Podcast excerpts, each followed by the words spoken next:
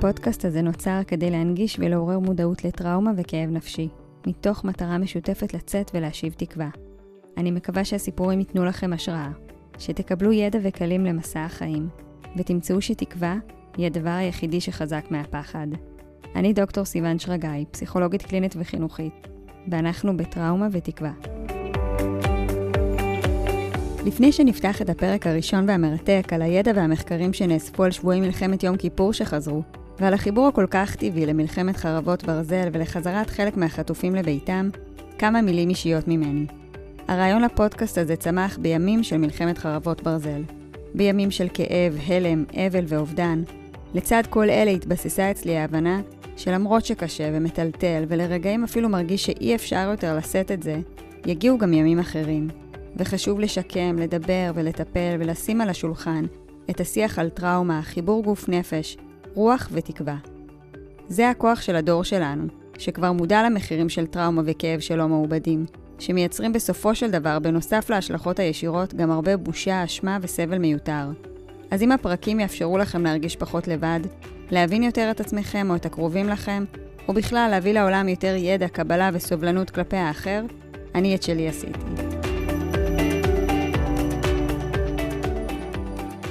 אז היום יש לי את הזכות לפגוש את דוקטור רועי אלוני, שהוא פסיכולוג שיקומי מומחה, מרצה בכיר בחוג לפסיכולוגיה באוניברסיטת אריאל, ואחראי המערך הפסיכולוגי במרכז לטרשת נפוצה בבית חולים שיבה תל השומר.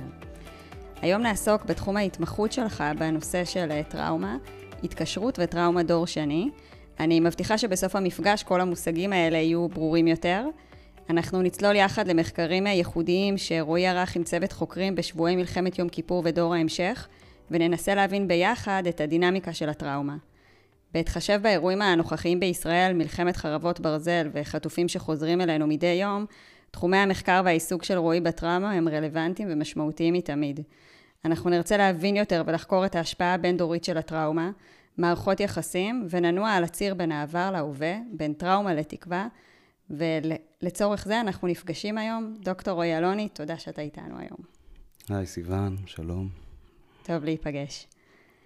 אנחנו נמצאים היום בימים של מלחמה, כמה ימים לאחר חזרת חלק מהחטופים סוף סוף לבתיהם, ואני חייבת לשתף אותך שאני כבר הרבה זמן רוצה להיפגש איתך, כי אני יודעת כמה העיסוקים המקצועיים שלך לאורך השנים הם ממש צו השעה. וכל השבועות האחרונים הייתי עסוקה בלנסות להבין גם בקליניקה וגם מחוצה לה, את ההבנות שלי לגבי טראומה, לגבי נפגעי פעולות איבה, לגבי משפחות החטופים, והתחלתי לחפש חומר ומידע מקצועי, והחומר באקדמיה ובקליניקה הוא מאוד דל.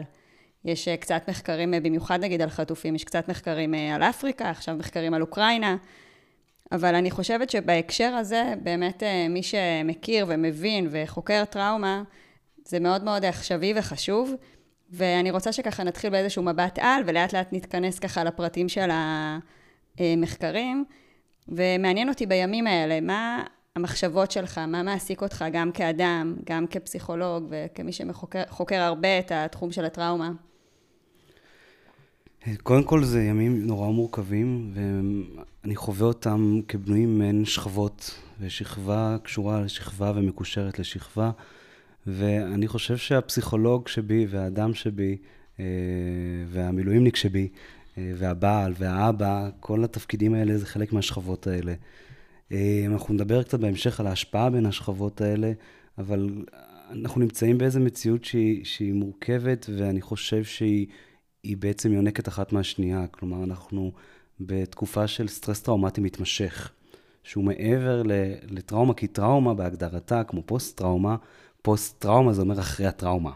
ויש פה טראומה שהיא ongoing, ואת מדברת ברמת המשפחות, ברמת הקהילה, ברמת המדינה, ברמת החברה, אנחנו נפגשים בזה, אני מניח, גם את וגם אני בקליניקה, ויש פה, אפשר להסתכל על זה כמו מעגלים, שמתחילים מהאדם הראשון והולכים ומתפזרים לכל המדינה בעצם. אז אולי באמת ככה, באמת הכנסת אותנו כבר לתוך ההבנה של טראומה ופוסט-טראומה, אז אולי כמה מילים בלהגדיר את שני המושגים האלה? טראומה בהגדרתה הראשונית היא בעצם פצע, זה התחיל מהגדרה של פצע פיזי, ואחרי זה עבר איזה טרנספורמציה לפציעה שהיא נפשית, שהיא רגשית, כמו פצע שנרקם, שמצטלק בנפש שלנו, והולך איתנו. אני אפתח סוגריים ונגיד שאנחנו חייבים תודה על הטראומה, על זה שבעצם מתפתח מקצוע הפסיכולוגיה ממנו. אם אני אחזור לשרקו, ואחרי זה שפרויד צפה בשרקו, אני קצת בורח, אבל אני מחזיר, כי הטראומה התחילה את הפסיכולוגיה, מחקרים בהיסטריה. משם התחלנו את הדרך הזאת, ועברה המון המון גלגולים עד היום, אבל טראומה בעצם בהגדרתה יותר יבשה, זה אירוע שגורם לסכנה ממשית ומאוימת לחייו של האדם. ואפשר להגיד שכולנו עכשיו עונים להגדרה הזאת, הן מי שבדרום הארץ, הן מי שבלחימה, וגם הן מי שבמרכז הארץ, ונמצא תחת סכנה של טילים. כולם, המניפה של ההגדרה הזאת, כולנו תחתיה כרגע. עכשיו, לטראומה זה האירוע, זה החשיפה. לטראומה יש השלכות מגוונות. אחת מהן זה פוסט-טראומה, אבל לאו דווקא. בעצם טראומה היא כמו שולחת זרועות תמנון כאלה, והיא יכולה להגיע לפוסט-טראומה, שזה בעצם הבחנה פסיכיאטרית, DSMית, DSM זה המדריך ההבחנות הפסיכיאטרי, אבל יש לה כל מיני אימפליקציות. זה יכול להיות, אנשים מפתחים לפעמים דיכאון בגלל טראומה, אנשים, ילדים למשל מפתחים בעיות התנהגות, בגלל טראומה וכן הלאה וכן הלאה, אני מניח שאנחנו נעסוק בכל מיני השתקפויות של זה. נכון, אני חושבת שבאמת היום המילים טראומה ופוסט טראומה הן מאוד רווחות. אנשים הולכים גם במסגרות שיקומיות, חיילים שנפצעים מאוד מוטרדים מזה, וגם אנשים פרטיים, כל הזמן ככה זה באמת בתוך המודעות שלהם, ואיך אתה רואה את ההשפעות של המודעות הזאת הציבורית, שיש בימים האלה, למילים האלה טראומה ופוסט טראומה. אני אלך קצת אחורה ברשותך ואני אחבר את זה, כי עברנו הרבה תמורות בחברה הישראלית. והיום, מצד אחד אני נורא שמח, זו מילה קשה, אבל אני מאוד מעריך את השיח על טראומה ועל פוסט-טראומה, כי זה שיח שהיה מתחת לפני השטח. אם אני אקח רגע את הסצנה האחרונה, העצימה שאנשים בעצם נפלו בשבי, זה היה בעצם מלחמת יום הכיפורים, אז מי שהתייחס לזה בעצם בצורה משמעותית, פרופסור זהבה סולומון, רק ב-91 נקשה, אנחנו מדברים 73, 91, 18 שנים אחרי, היא נקשה בעצם להבין מה קרה לאותם אנשים, ואנחנו עכשיו מדברים על זה בכאן ועכשיו. אז ברמה הזאת, זה נורא עושה common sense. אני רוצה רק להציג את הצד השני של המטבע, שצריך גם להיות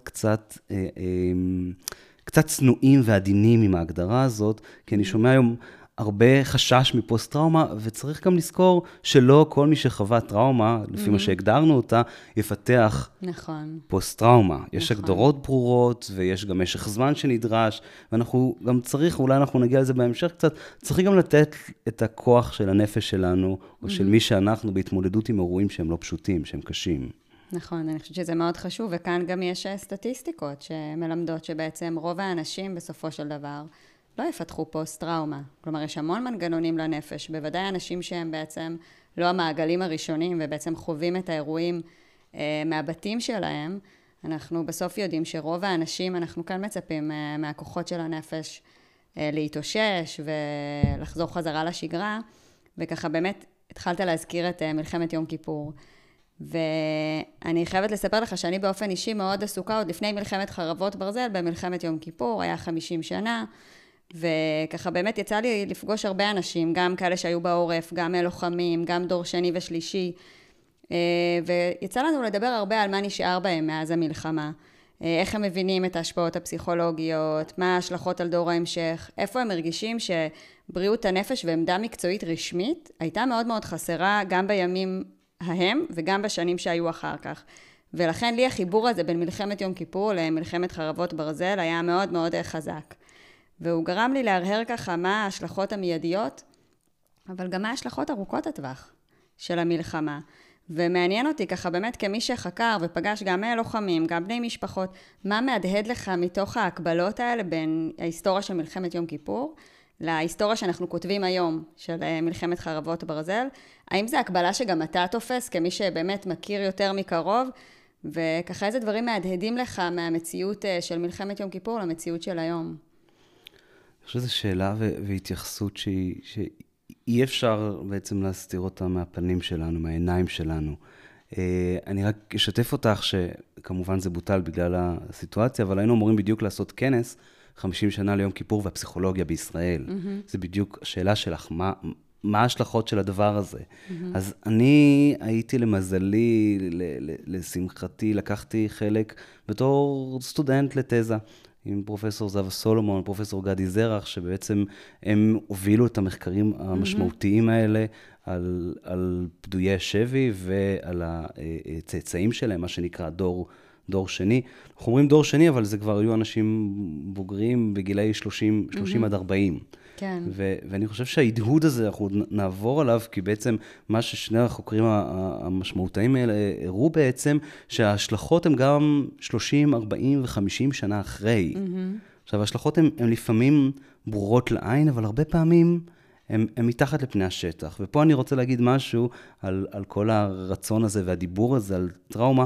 אני לתפיסתי, לתחושתי, גם מהמחקר וגם כקלינאי, אני מאמין שטראומה היא דוגרת. אני חושב שהיא נכנסת לפעמים מתחת לאור.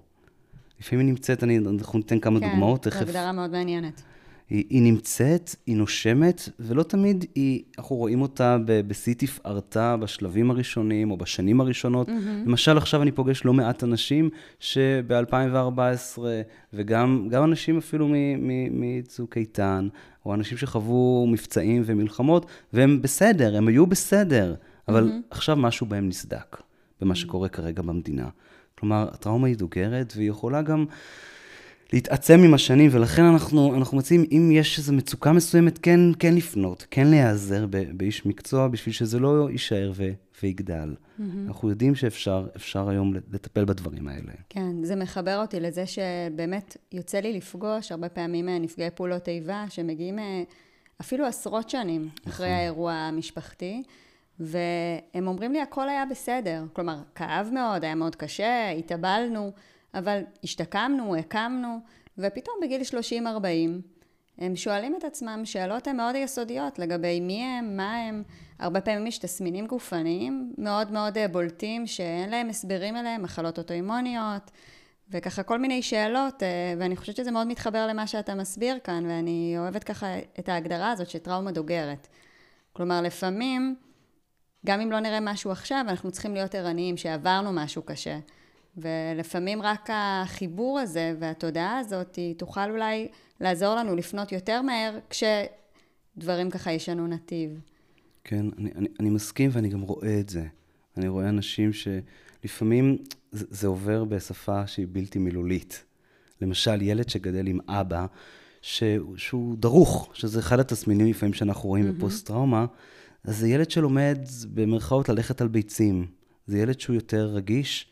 לפעמים אנחנו רואים שיש איזה היפוך תפקידים כזה, שהילד דואג לאבא.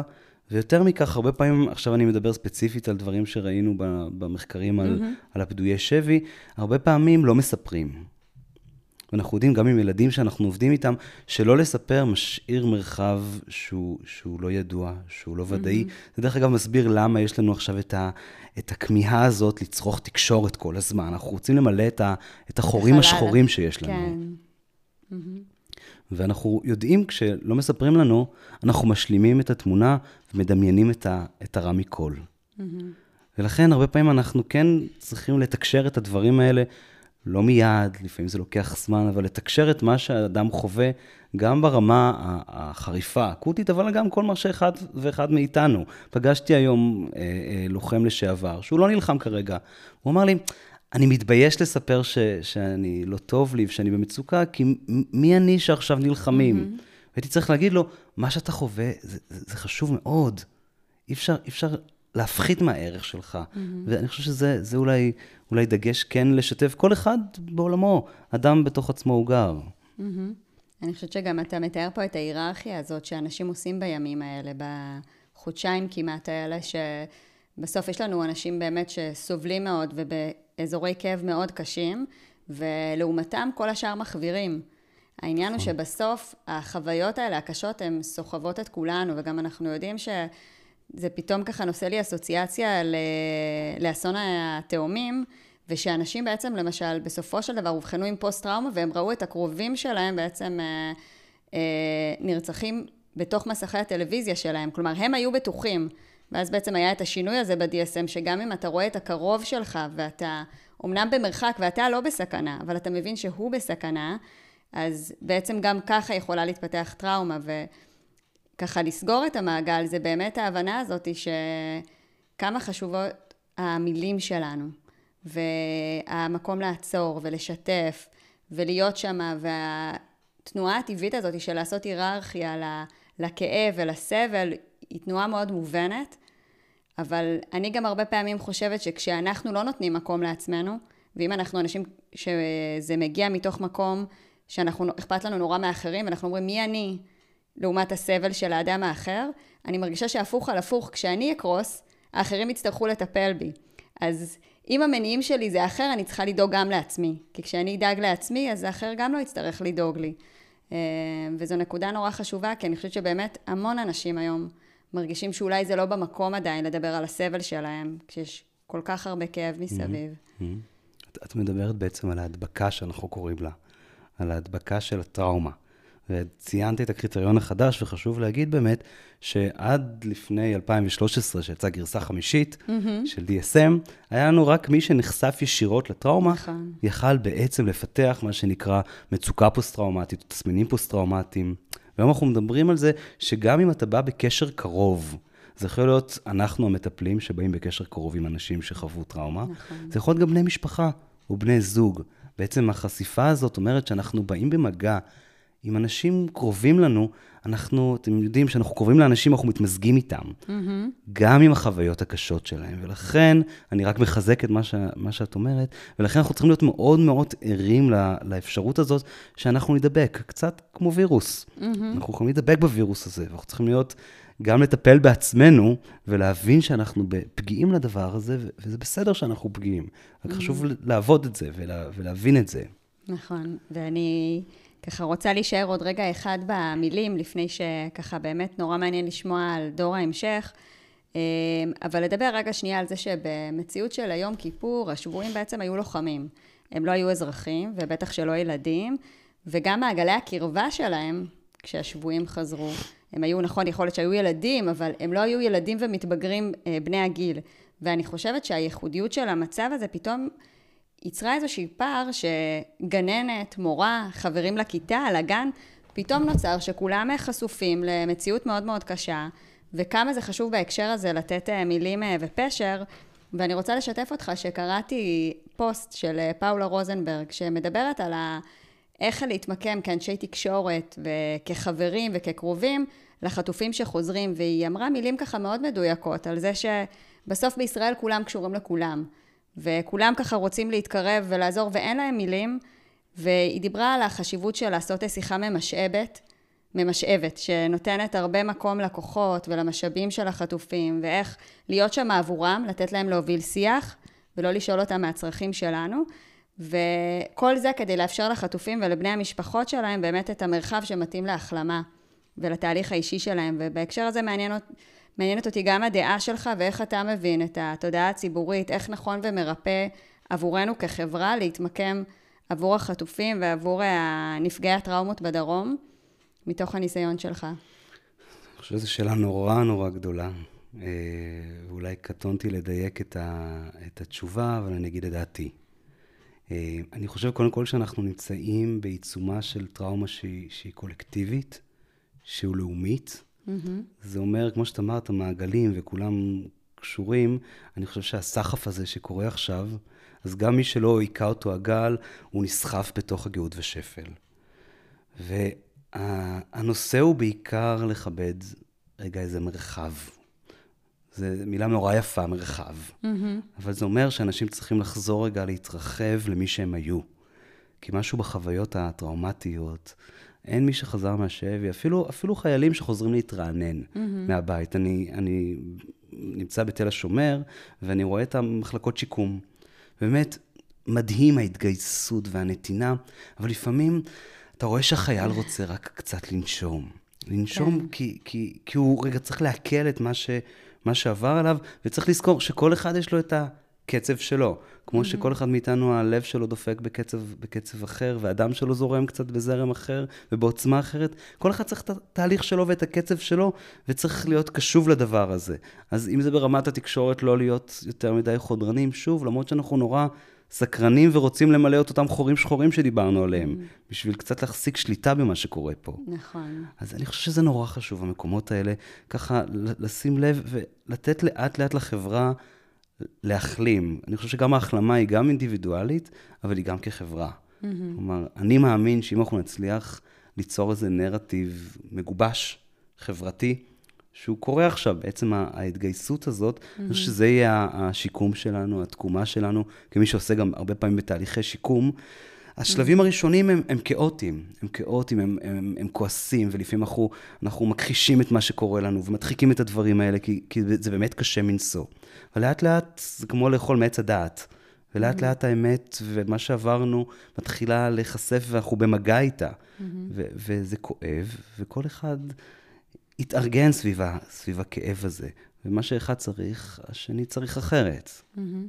אני חושבת שאתה מאוד נרמלת לי עכשיו, ואני מניחה שגם למי שמקשיב באמת את החוויות הראשוניות, וגם את המערכת של השיקום שתוכל להגיע, ושל התקווה, ששוב אנחנו עכשיו באיזשהו מקום שעדיין מתארגן, אבל אנחנו גם למודי טראומות והחלמה, גם באמת בתוך תהליך של להיות יהודי, ולהיות ישראלי, וככה אני חושבת שככה המילים שדיברת והמקום הזה שלי פתאום היה מין, ממש ראיתי ויזואלית איך אמרת כזה שצריך להתרחב, צריך מקום להתרחב, וככה אני ככה מקווה שזה משהו שככה ימשיך להדהד, כי ככה אני לוקחת את זה איתי. אז אני רוצה באמת בנקודה הזאת ככה לצלול ביחד איתך על ההבנה הזאת שבעצם טראומה היא לא רק של האדם עצמו, שזה כמובן איזשהו פן מאוד חשוב להבין וללמוד אותו, אלא גם על הדור הבא. ואני רוצה ככה באמת לדבר איתך על ההבנה שלך, את התפקיד שיש לקשר בין הורים לילדים, כאיזשהו גורם קריטי שמעצב באמת את ההמשך התפתחות של הילדים, ומה שבעצם נותן את הדגש לא רק לחוויות האינדיבידואליות של האדם עצמו, אלא גם למערכות היחסים ולמשפחות. וזה ככה איזשהו דגש שעולה בצורה מאוד מאוד חזקה מהמחקרים, ומעניין אותי ככה בתור התחלה, קודם כל אולי להמשיג את מושג ההתקשרות, ככה שיהיה לנו באמת איזשהו מקום להתייחס אליו, ואיך אתה מבין את הסגנונות התקשרות ומערכות היחסים בין הורים לילדים. אני רוצה להתחיל בסיפור קטן, ברשותך. בשמחה. שאולי קצת משם אפשר לראות את הדברים, הרי בסוף החיים הם החיים, מעבר לכל ההמשגות והפסיכולוגיות, נכון? באחת הילדות, נשים של איש שנפל בשבי ביום כיפור, סיפרה לי שיום אחד היא יצאה לבר, תל אביב, 5 בערב, 2:30 בלילה, יצא מהבר, והיא רואה מולה את אביה. 2:30 בלילה, לב תל אביב. וואלה. אמרתי, אני הגבתי בתגובה הראשונית שלי הייתה, מה?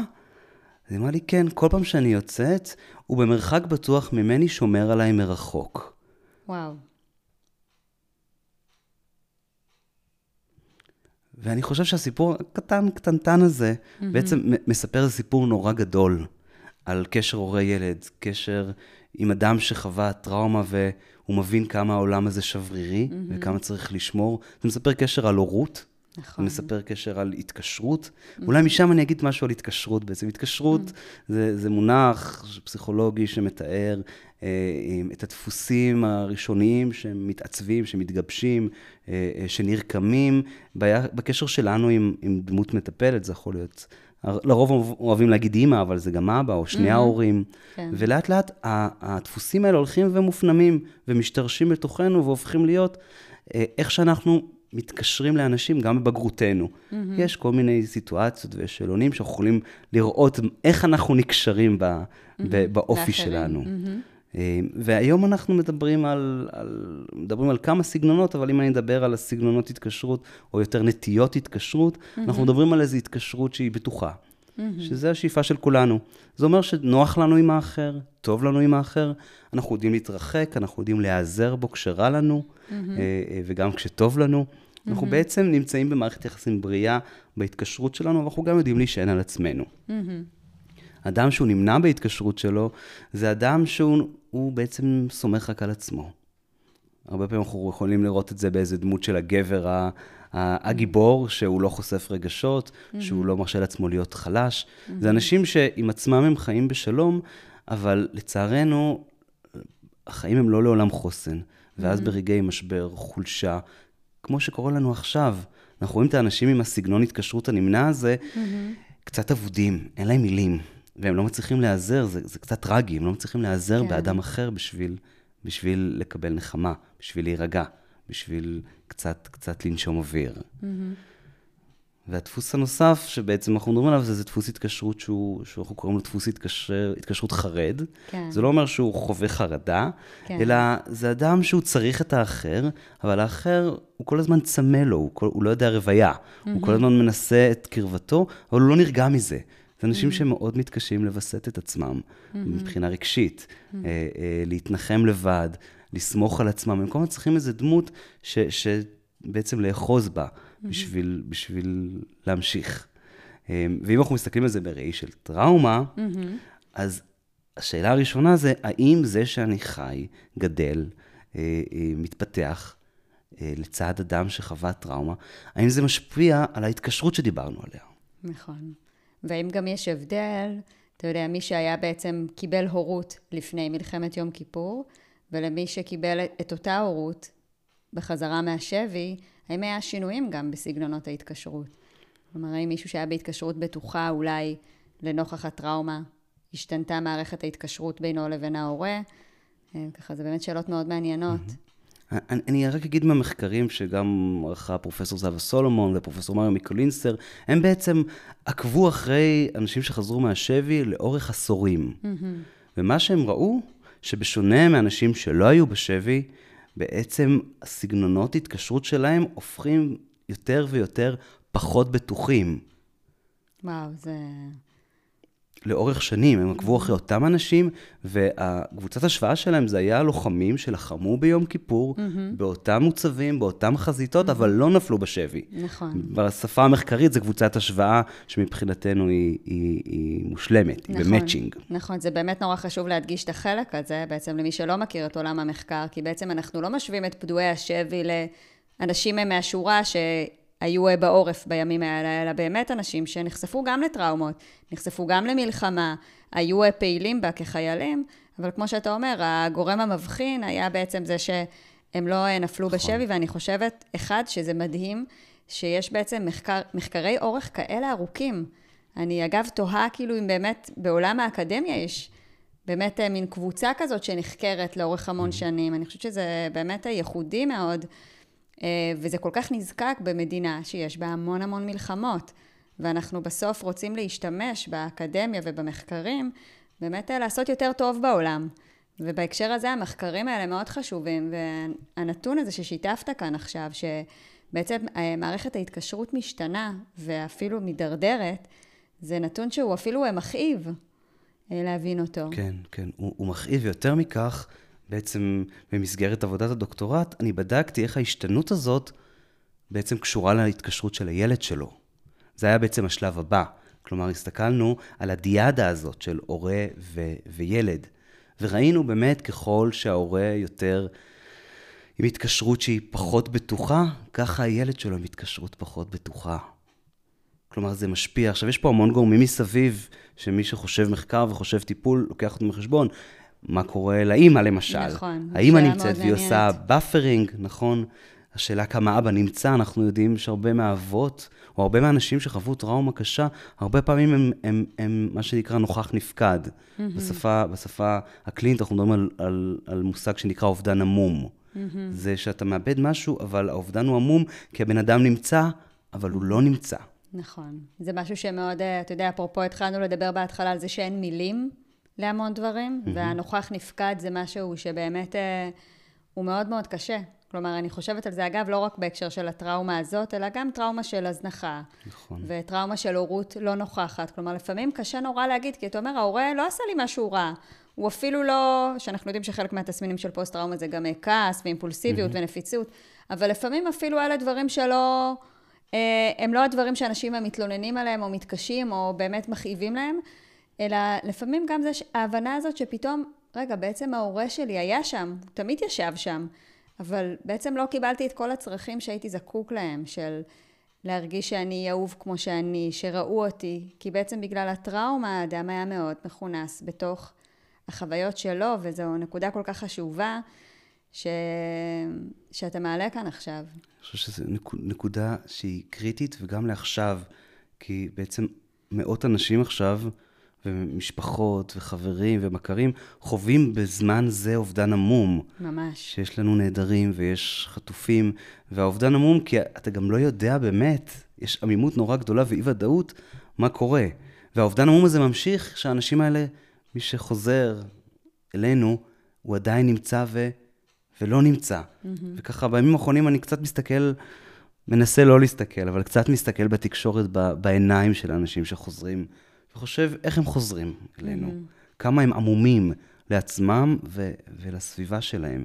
וזה מתחבר למה שדיברנו מקודם, שכל אחד יצטרך את הזמן הזה בשביל לדייק את העמימות, או להיות פחות עמום ממה שהוא נמצא, וגם מתחבר למה ששאלת אותי מקודם, ואני חושב כמה זה חשוב שזה בשיח, שצריך לטפל בזה, שצריך לכבד את זה. עד היום אני פוגש אנשים מיום כיפור, וגם מבצעים אחרים, לבנון השנייה אפילו, שהם לא ישנים בלילות, כי יש להם סיוטים, תסמין אחד, אבל אף אחד לא ישב רגע ושאל אותם, וטיפל בהם בדבר הזה. ואז יש לזה איזו תגובת שרשרת, שאנחנו צריכים לשים לב אליה, כי ככה מתחילה העברה הבין-דורית. אני לא ישן בלילה, אני לא קם לתינוק, אני עצבני על הילד, וכן הלאה וכן הלאה, זה מין איזה מעגל שמזין את עצמו. ולפעמים אנחנו יכולים עם מודעות גם ציבורית טיפולית וגם חברתית אישית, לטפל במקרים האלה, והלוואי, אני מתפלל מפה, שנצליח לצמצם כמה שאפשר את המעגלי טראומה האלה על האירועים שאנחנו חווים עכשיו. אני חושבת שזה מאוד מאוד חשוב, ובאמת המחקרים המרתקים שהיית חלק מהם הם מאוד רלוונטיים בהקשר הזה. ומעניין אותי איך אתה מגדיר טראומה בין-דורית. אז זו שאלה גדולה. אני חושב שעצם היותנו בעצם הורים וילדים, בתוך, אני קורא לזה סינפסה, מתרחשים דברים, בתוך המרחב בין הורה וילד, דברים עוברים. ומי חושב שזה לא עובר, יכול להסתכל קצת על במה הוא דומה, במה הוא לא דומה, מה הוא לקח. גם אנשים אומרים, אני לא כמו אמי או אבי, זה גם הגדרה מאוד ברורה, אתה פשוט מתנהג הפוך. זה גם עבר. עכשיו, לחשוב שתוך המרחב הזה של הורי ילד מתקיים על הרקע של טראומה, אנחנו מבינים שדברים שמחלחלים אחד לשני. נהוג לדבר על שני דרכים של העברה. דרך אחת זה העברה ישירה, שההורה מתנהג בצורה מסוימת, כמו הדוגמה שנתתי שהורה שהוא לא רגוע ודרוך, ואז הילד הולך על ביצים. ויש כל מיני דרכים עקיפות כמו הורות. הסוג הורות, למשל במחקרים על הדיאדות של האנשים שחזרו מהשבי וילדיהם, אז ראינו שההורים, האבות שחזרו מהשבי, הם מתאפיינים בהורות שהיא פחות קרינג, אלא יותר אובר פרוטקטיב. בעברית, בעצם ההורות שלהם היא יותר מגנה יתר, ופחות דואגת ברמה הרגשית. כלומר, הם מאוד דואגים, אבל מתנהגים את הדאגה בהגנת יתר, כמו הסיפור שסיפרתי על האבא שנמצא מחוץ לבר. הוא לא מצליח בעצם להעביר את הדאגה בצורה מופנמת לבחורה בת 25 כבר, אלא הוא מתנהג את זה, הוא מגן יתר על המידה, על הילדה שלו. מה זה גורם? אפשר לחשוב על כל מיני מסלולים וכל מיני דברים שזורמים בתוך ההתנהגויות האלה, אבל אין ספק שטראומה משפיעה על מי שאתה ועל ההורה שאתה. ובעצם ראיתם גם השפעות בדפוסי ההתקשרות, כלומר, האם היו או האם מתוכננים להיות דפוסי ההתקשרות של הדור הבא? כלומר, בעצם של הדור השלישי? אז במחקרים האלה לא ראינו. לא חקרנו, אבל יש לא מעט מחקרים מבחינת טראומת השואה, שהספרות בה היא מגוונת. כן, נכון. מדברים על דברים שהם לפעמים לא נראים לעין. זה יכול להיות התנהגויות נורא קטנות, כמו כמו אנשים שהם דור שלישי, והם עדיין שומרים יותר אוכל מאנשים רגילים, בתוך המקרר שלהם, או בתוך המזווה שלהם. אז אני חושב שזה קצת כמו שאמרתי מקודם, לפעמים זה נכנס מתחת לאור הדברים האלה. וזה מין דפוסים קטנים.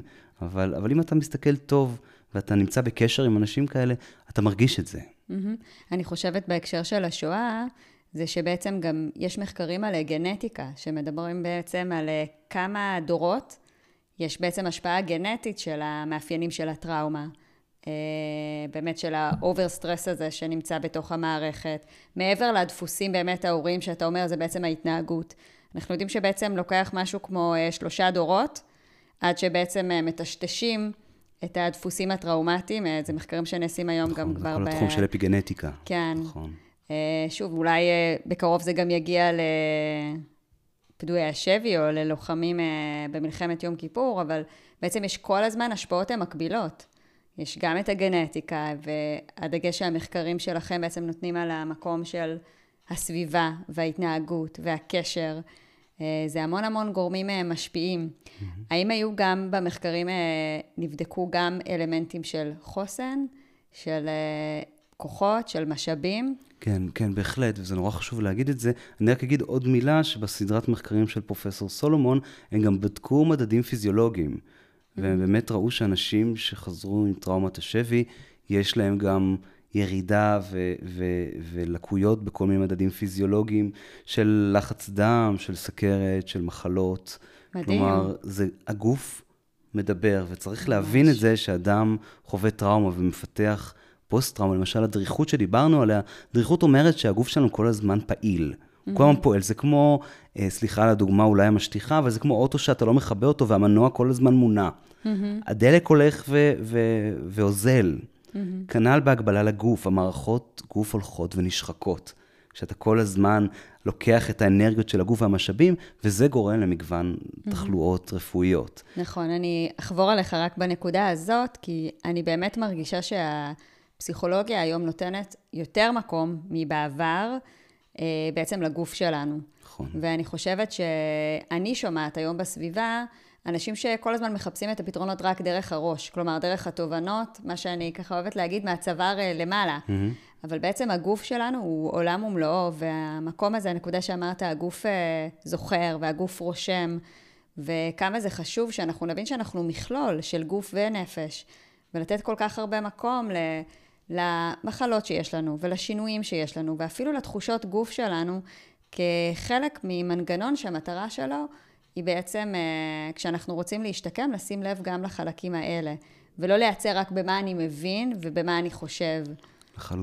לחלוטין, ויש גישות טיפוליות לטראומה, לפוסט-טראומה, כמו סומטיק אקספיריינס, ששמות את הדגש על הגוף, ואפילו עכשיו שאנחנו עושים התערבויות ראשוניות, לחיילים ולאזרחים שחוו את אירועי הזוועה, אז הרבה פעמים למשל אם יושב מולך חייל והוא מנענע את רגלו ביתר שאת, ההפך, אנחנו אומרים לו תנענע יותר את הרגל, כלומר תן מקום לגוף, הגוף פורק את עצמו.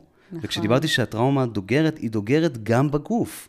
וכשהיא יכולה בעצם להתפרץ, היא מתפרצת גם דרך הגוף. ויש לנו מקרה קצה שאנחנו ממש, ממש רואים את הטראומה, איך היא נמצאת בגוף. נכון. אבל אני חוזר לשאלתך על חוסן, ואולי אני אתחבר למה שדיברנו מבחינת הדור שני. אז אחד הדברים שמצאנו באותם מחקרים, זה שאומנם הם סובלים יותר מצוקה, דור שני, עם זאת, לצד זה, הם גם דיווחו על יותר צמיחה פוסט-טראומטית. שצמיחה פוסט-טראומטית זה מונח שככה בשני העשורים האחרונים מלווה אותנו. נכון. הוא ככה נכנס מתוך הגישה האקזיסטנציאליסטית הקיומית, שאומר שלצד חוויה קשה, משברית, יש לנו גם יכולת לצמוח. בתור אדם שהוא, אני לא יודע אם אני אופטימיסט כרוני, אבל בתור אדם שמחפש גם את המקומות שאפשר לצמוח מהם, זה היה לי מאוד חשוב, אם כי היה לי מאוד קשה לשמוע את זה. איך אתה יכול להגיד לאישה שעברה טראומות קשות, שאפשר לצמוח מזה? איך אפשר להגיד לאדם ששרד את השואה, שהוא יכול להיבנות מזה? עד לפני 2 עשורים, 3 עשורים, זה היה קצת דברים שלא נאמרו. כן. היה אסור לדבר על זה, זה היה לא נעים לחקור את זה, כלומר זה היה קצת לא לעניין. כן, כי זה כאילו לא נותן מקום לכאב. בדיוק. ועם השנים בשלושה, תדשי וקלעון בעצם המשיגו את המונח הזה של פוסט-טראומטי גרוס, של צמיחה פוסט-טראומטית, ומאז בעצם יש איזה, יש שטף של מחקרים שגם אנחנו בעצם ראינו, וזה נורא מעניין כי הצמיחה היא יותר חזקה ככל שהמצוקה היא יותר חזקה.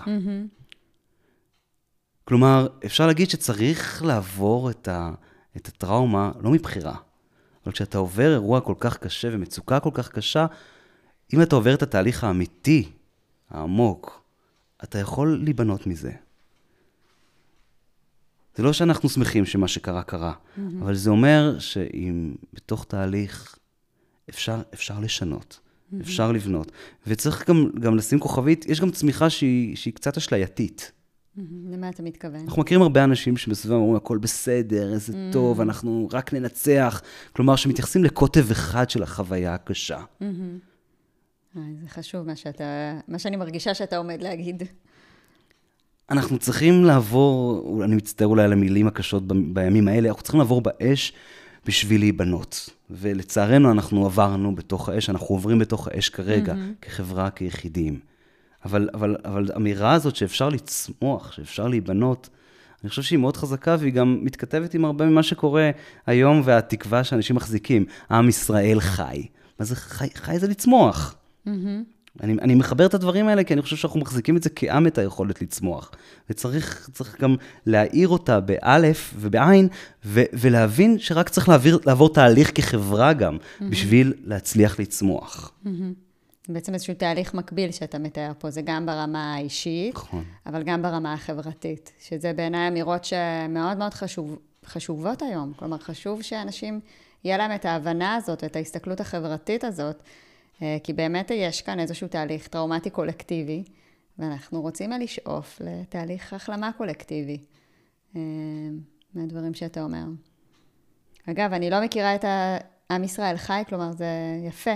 כלומר, חי זה צומח, זה זז, זה מתפתח. זה לא איזשהו משהו סטטי, חי. לא. רק נושם. לא, זה לא סטטי.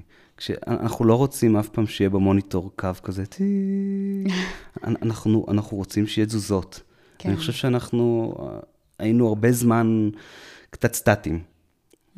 ועכשיו קרה אסון נורא גדול, ואני מקווה שעם הזמן יש עוד הרבה לפנינו. אבל אני כן מחזיק את החי הזה, את הצומח הזה, כמשהו שלוקח זמן, לעץ, לגדול ולפרוח וללבלב, ולהנשיר ולהמשיך. זה לוקח זמן, זה תהליך, אבל יש משהו בהמשכיות הזאת. אחד הדברים שעוזרים לנו לשרוד את ההווה, זה לתכנן לעתיד.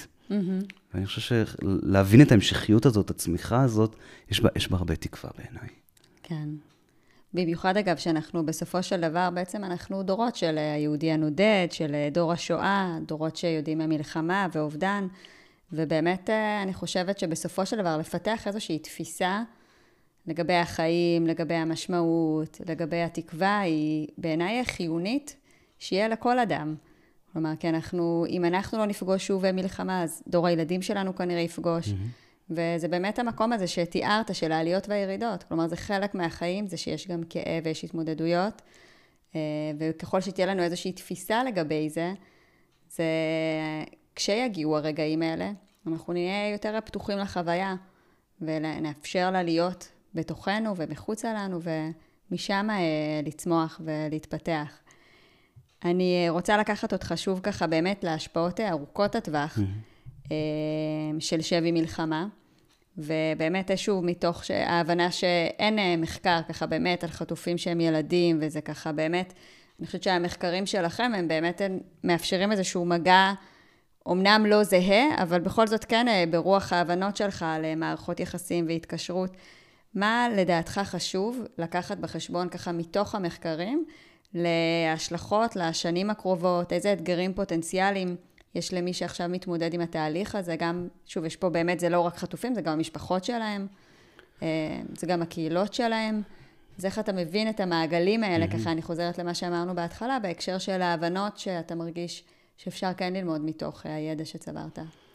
אני קודם כל חושב שכל סיפור בפני עצמו, יש שיר שיש לו אמרת, שהוא אומר, כל אחד והסיפור שלו. וזה חשוב, כי כל אחד והסיפור שלו מתחברים לסיפור אחד יותר גדול. יש הבדל במאפיינים, גם אנשים שהיו ביום כיפור בשבי, היה את השבי המצרי והשבי הסורי, וגם פה יש מאפיינים שונים, עם מי הם היו בשבי, זה משפיע, אם אתה לבד, לא לבד, באיזה גיל אתה, יש תודעה אחרת, יש הבנה אחרת, יש מצוקה אחרת. ולכן אני חושב שנורא קשה להגיד בצורה מדויקת מה כל אחד צריך, אני בעיקר חושב שהדבר שהוא משמעותי זה הנושא של הרציפות. כלומר, שאנשים יהיו תחת רצף של טיפול. יש דברים שקורים, אנחנו קוראים להם ספונטניים. קהילתיות, היישובים ואותם אנשים שנחטפו, מתוך קהילות מאוד מאוד מגובשות. אנחנו יודעים שאחד הגורמים הכי חשובים, גם כחוסן מתסמינים פוסט-טראומטיים, וגם באופן כללי לבריאות נפשית, זה מה שנקרא תמיכה חברתית. המוסדות הקהילתיים האלה, אני חושב שהם מאוד עוזרים, הם מאוד מחברים, מאוד מדביקים. ה-togethering הזה, יש לו מהות. יש לו ממש מהות, הוא מייחד והוא ביחד. כלומר, יש פה משמעות מאוד מאוד גדולה. אני חושב שזה פקטור נורא נורא חשוב בנושא הזה.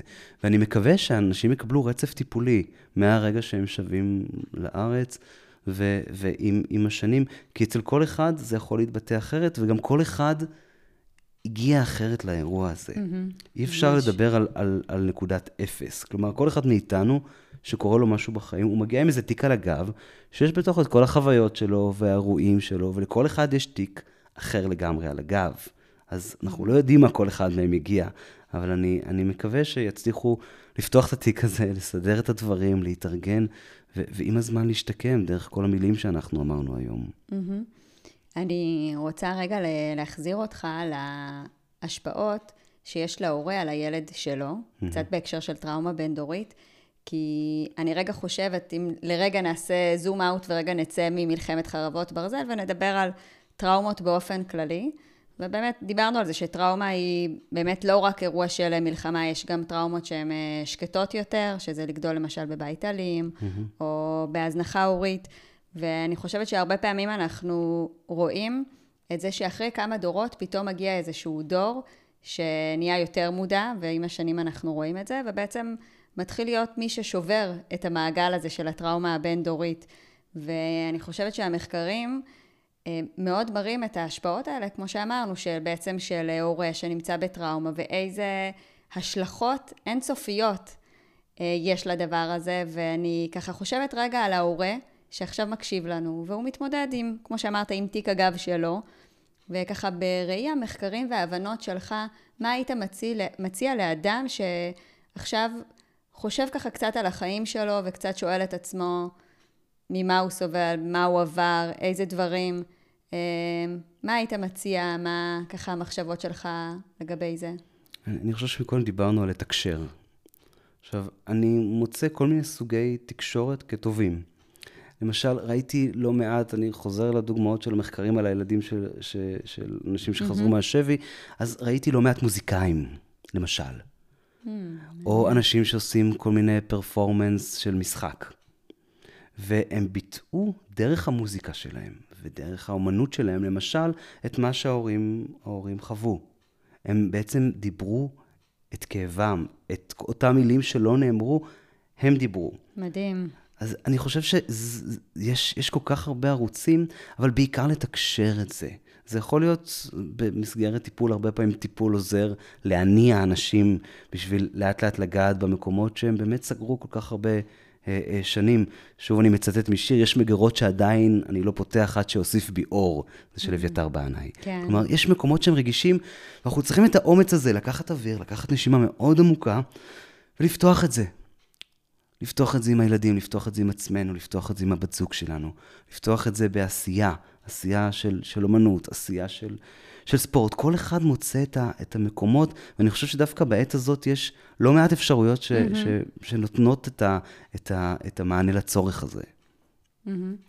אני באמת ככה מרותקת לדברים שאתה מספר ומביא, כי שוב באמת יש לך ידע אינסופי בעיניי.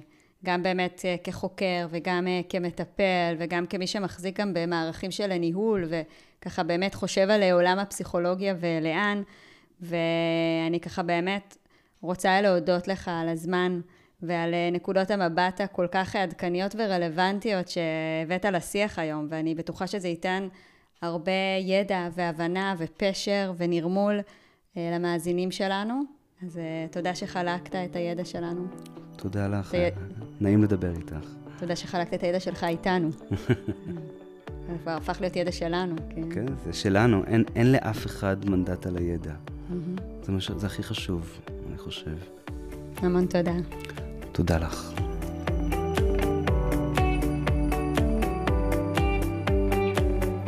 תודה רבה לכם שהאזנתם לפרק של היום. אני מקווה שנהניתם ממנו. אשמח אם תשתפו את הפרק ותשאירו לי דירוג כדי לאפשר לפודקאסט לצמוח ולהגיע לכמה שיותר מאזינים. ואם אהבתם את מה ששמעתם ואתם רוצים לשמוע עוד, מוזמנים להירשם ולעקוב אחריי בערוצים השונים.